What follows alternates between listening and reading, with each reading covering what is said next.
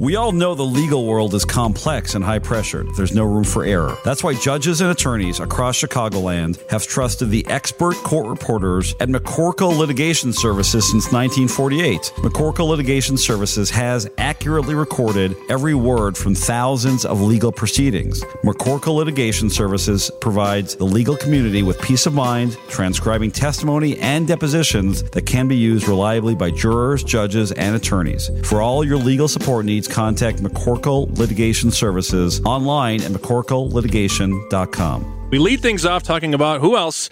The president, Donald Trump, and his impeachment trial. To do that, we go to Minnesota, University of Minnesota Law School. Richard Painter, host of the Politics Podcast. Professor, welcome to the show. Well, thank you. Thank you for having me. Also, notably, former George W. Bush administration chief ethics lawyer. So, this is right in your wheelhouse, obviously.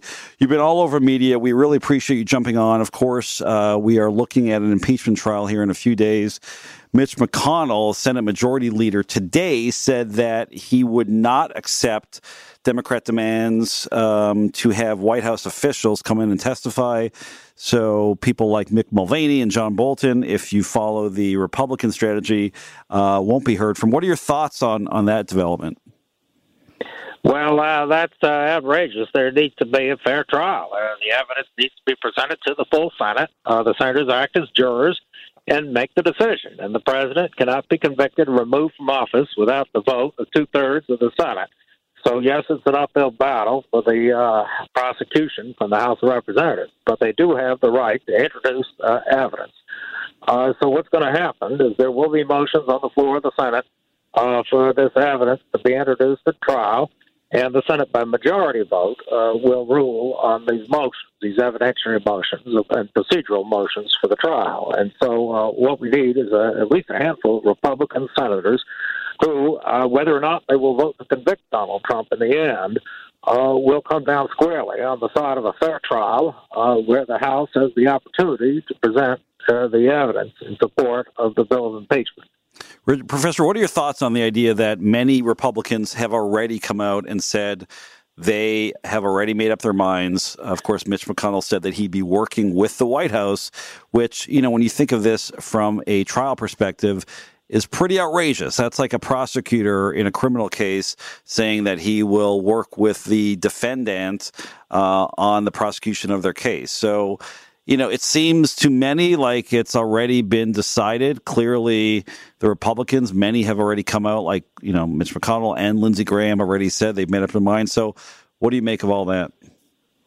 Well, they're not doing their job. Their job is to try the case and hear the evidence, and then and then decide it as what jurors are judging in a case. And uh, their job is not to be coordinating with the defendant, with lawyers for the defendant, uh, here, uh, President Donald Trump. And even worse, uh, they're taking cash campaign contributions to Donald Trump. He's running around raising money uh, for the Republican senators uh, for their campaign war chests. Uh, and uh, that's really quite outrageous. Uh, and I believe the senators are not going to uh, uh, to fare very well in the court of public opinion if they conduct themselves this way. Uh, they should uh, chill out, uh, wait for the trial, hear the evidence, uh, allow the witnesses to testify, and then, then make their decision. Uh, but this is just not the way it ought to be handled. So, Professor, against this backdrop, how do you think an acquittal would play out politically until the 2020 election?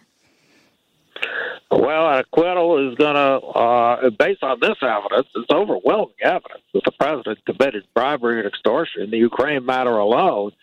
Uh, not to mention what happened with the Russia investigation, the obstruction of justice there, and then he's ignoring the House subpoenas, obstruction of Congress. I mean, the list of offenses is really uh, quite substantial. Uh, so I, I think an acquittal is just going to look like what it is. It's, it's a partisan uh, decision by the Senate, uh, the Republican senators will let them off the hook, and it's going to have no more credibility than an all-white jury in 1965 acquitting a Klansman in Mississippi. I mean, people are going to see right through it, uh, and it's not going to sit well with the voters. Professor, as we mentioned, you were the chief ethics lawyer during the George W. Bush administration, which, you know, in many ways seems like ancient history at this point. Is there even an ethics lawyer in the current White House? And how does that department you know, run, and and and it must be butting heads with the current president. You know, to walk us inside that office and how that interacts, how that office and your role interacts with the president. Well, I have no idea what's going on in this White House. They wouldn't let me in the doors, uh, and they certainly don't call me and ask me for advice. Uh, uh, under Presidents uh, uh, Clinton, uh, Bush, Obama, there was one uh, ethics lawyer in charge of an ethics law office, and ethics questions were supposed to be directed to that office. And and, and most of them were. There were, there were exceptions where people went off and did stuff they weren't supposed to be doing without ever asking me, and I get upset about that. But nothing like what's happening in the Trump administration. Uh, and uh, for a while, they had a lawyer who said he was the ethics lawyer who was firing off uh, uh, letters to the Office of Government Ethics saying the uh, Office of Government Ethics regulations don't apply to the White House staff. Uh, that was after Kellyanne Conway got in trouble for hawking uh, Ivanka clothes on Fox and Friends. And then they had another lawyer take up uh, Kellyanne Conway's Hatch Act violations uh, you know, I really think what's going on is there's so many ethics problems in the Trump administration that all the lawyers are working on ethics problems in the Trump administration, probably 24 7. Uh, but I don't think there's a lot of effort to comply with the law there. Professor, I saw you recently on MSNBC um, accusing Trump, President Trump, of violating the Emoluments Clause. A few days ago, President Trump shared a Trump organization promotion of Mar-a-Lago on his Twitter account, adding at the end, I will be that quote, I will be there in two weeks, comma, the Southern White House, exclamation point. So I know you have accused him of violating the emoluments clause. That hasn't seemed to stuck to stick. It certainly wasn't an article of impeachment. Why do you think the Democrat in the House did not include the emoluments clause violation as an article of impeachment? And more importantly, what do you think should be done in the future to avoid the conflict of interest between, you know, running a business and running the executive branch? Well, I think they absolutely should have impeached him for violating the Emoluments Clause. He's uh, uh, something I've been pointing out since day one of his administration. And in fact, we sued him from Citizens for Responsibility and Ethics in Washington, where I was the vice chair. We brought a suit in Federal District Court in New York, and that's now advanced. Uh, the Second Circuit Court of Appeals agreed with us. Uh, about our argument on standing uh, um, uh, for the plaintiffs in that case. The uh, bottom line is the Constitution prohibits any uh, United States government official from accepting profits and benefits from foreign governments and business deals with foreign governments. And their foreign governments were funding his uh, Trump organization, uh, injecting capital into the organization, running the hotel rooms, and the rest of it it's a serious problem. It's a threat to our national security, and so much so that the founders put this provision in the Constitution. Uh, so it, it's a it's a serious issue, it ties into this broader theme, though, that is part of the articles of impeachment.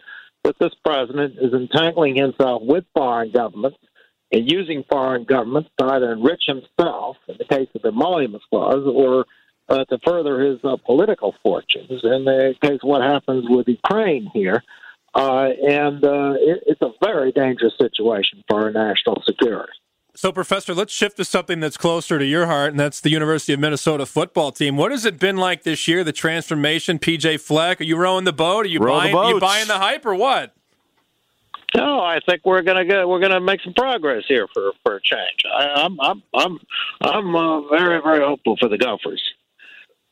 All right, that is Professor Richard W. Painter, S. Walter Richey, Professor of Corporate Law, University of Minnesota Law School. Professor, thank you so much for joining us. Well, thank you very much.